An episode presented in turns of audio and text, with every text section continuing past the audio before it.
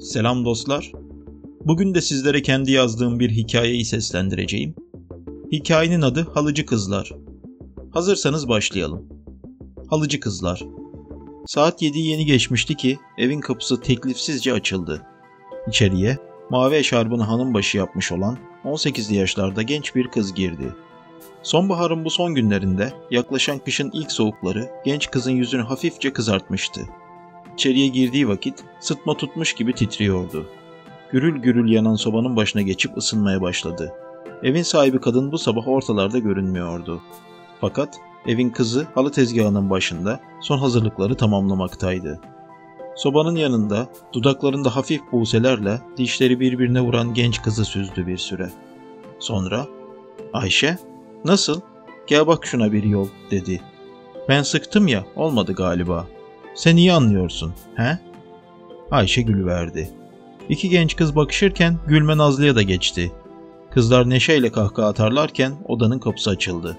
Yüzü çilli, mavi bir fistanın üzerine rengi mora çalan bir entari giymiş, kilolu mu kilolu bir genç kız içeri girdi.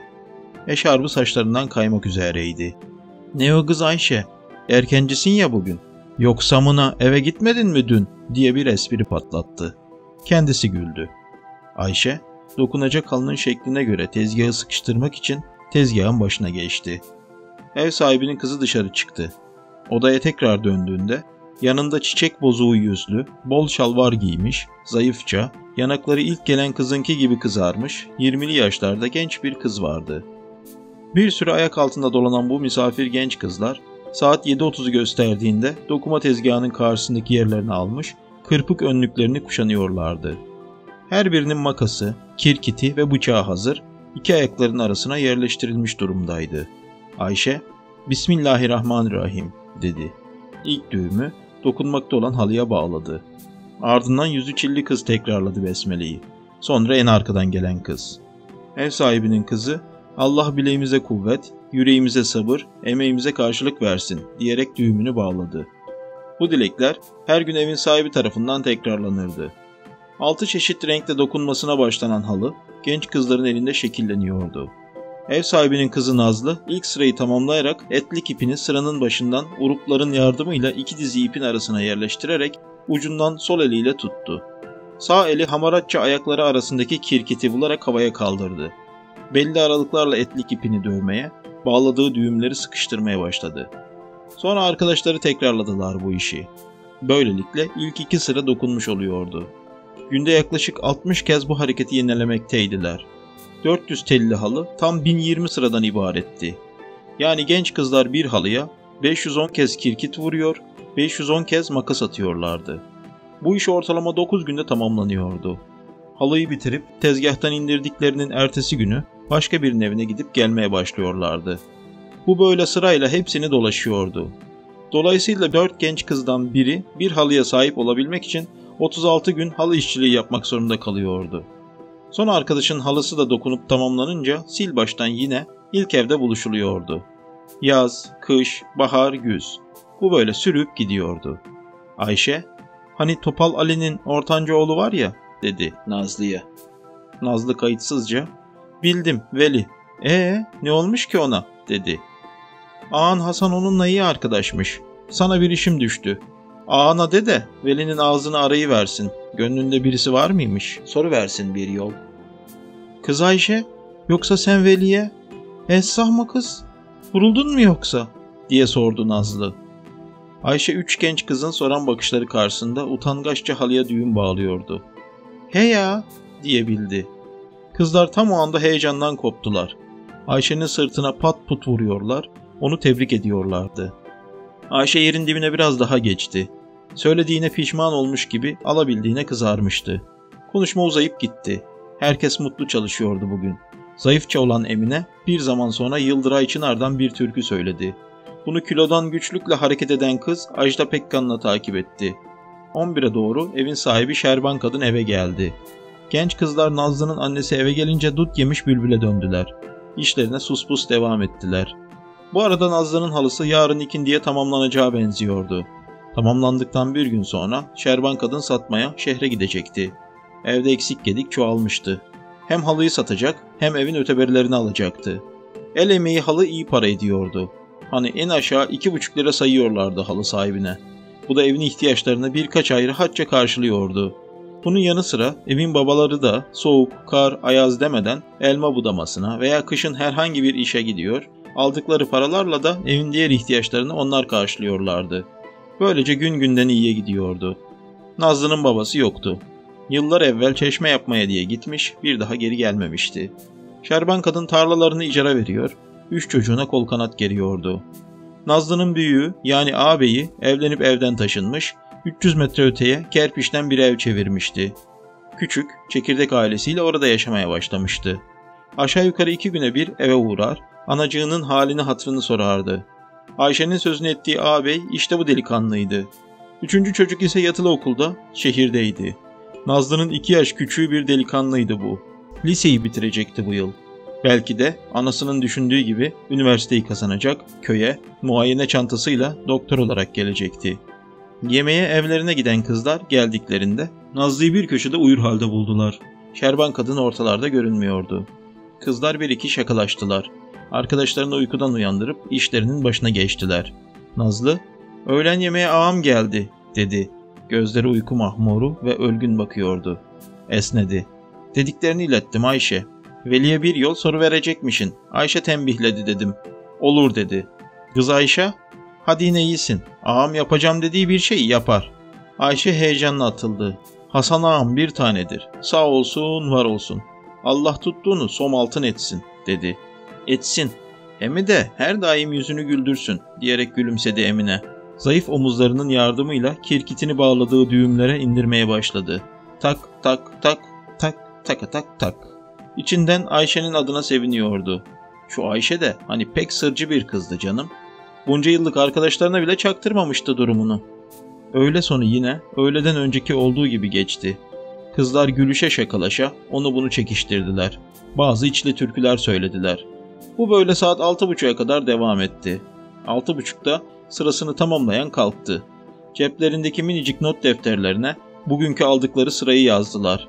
Bugün biraz ağırdan almışlar, 117'şer sıra halı dokumuşlardı. Bir gün önceki 125'in yanına bu sayıyı yazdılar. Allah'a ısmarladık. Güle güle sesleri evin dış kapısında yankılandı. Şerban Hanım komşu kadından gelmiş mutfakta şehriye çorbası pişiriyordu.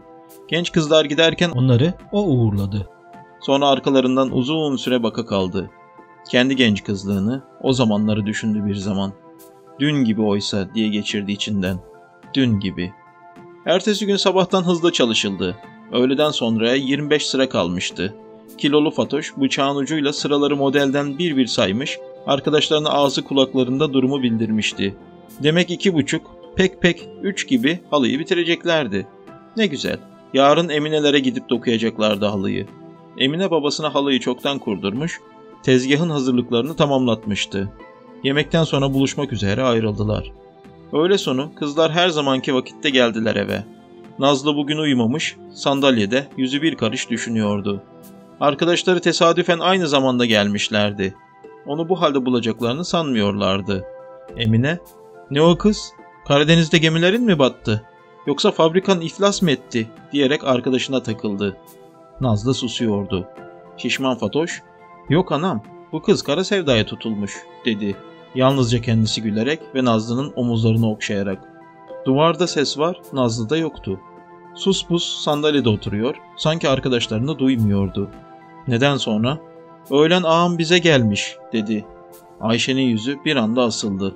Kan beynine hücum etti. Nazlı'nın sıkıntısını anlamıştı.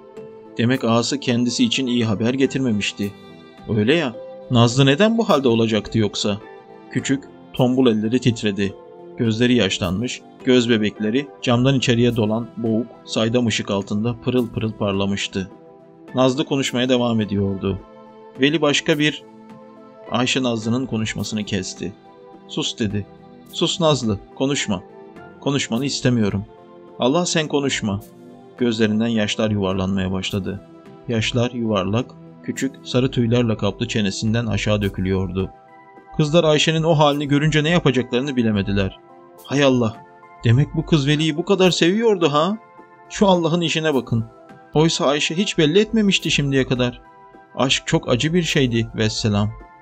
Gülen yüzler asılmış, sıkıntılı bir hal almıştı.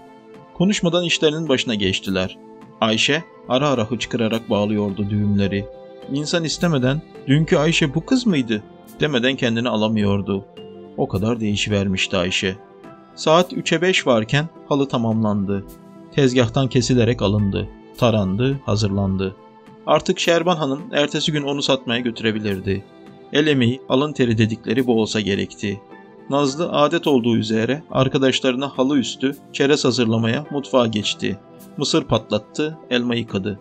Fıstık ve dünden hazırladığı keki küçük bir siniye özenle dizdi. Sonra kaynayan çaya dem atıp hepsini içeri getirdi. Çay demlenene kadar kızlar suskun oturdular.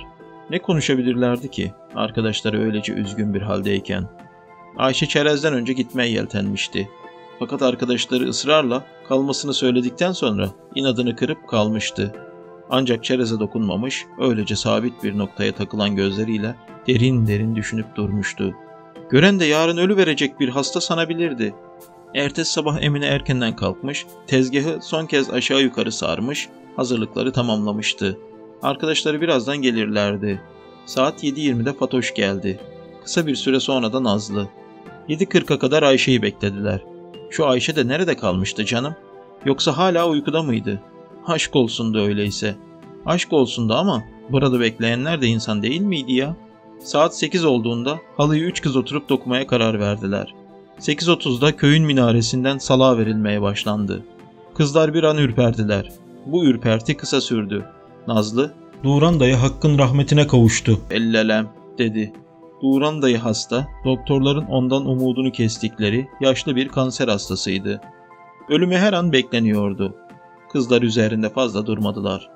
Biraz sonra Emine'nin küçük kardeşi Haldun koşarak kızların bulunduğu odaya girdi. "Abla, abla!" diye bağırıyor, hıçkırıyordu. Kızlar paniklediler. "Ne oldu Haldun?" dedi ablası. "Yine kavga mı ettiniz yoksa?" Haldun nefes nefeseydi. Güçlükle soluk alıyordu. Sonunda "Ayşe ablam!" Nefesi kesildi. "Ne olmuş Ayşe ablana?" diye araya girdi Fatoş. "Ayşe ablam ölmüş." dedi parça parça. Bileklerini kesmiş. Annem söyledi. Sabah buraya geleceği sırada kızlar önlüklerini fırlattıkları gibi ayağa kalktılar ve koşa ağlaya Ayşelerin evinin önüne geldiler. Tüm köylü oradaydı. İmam ve mahalleden iki kişi eve giriyordu. Hafif çiseleyen Ekim yağmurunun ıslattığı sokaklar sise kesmişti. Bulutlar alçaktan birbirini kovalarcasına geçip gidiyorlardı. Nazlı bir an elinde halı ipleri olduğunun farkına vardı. Gözlerinden yaşlar yuvarlanıyordu.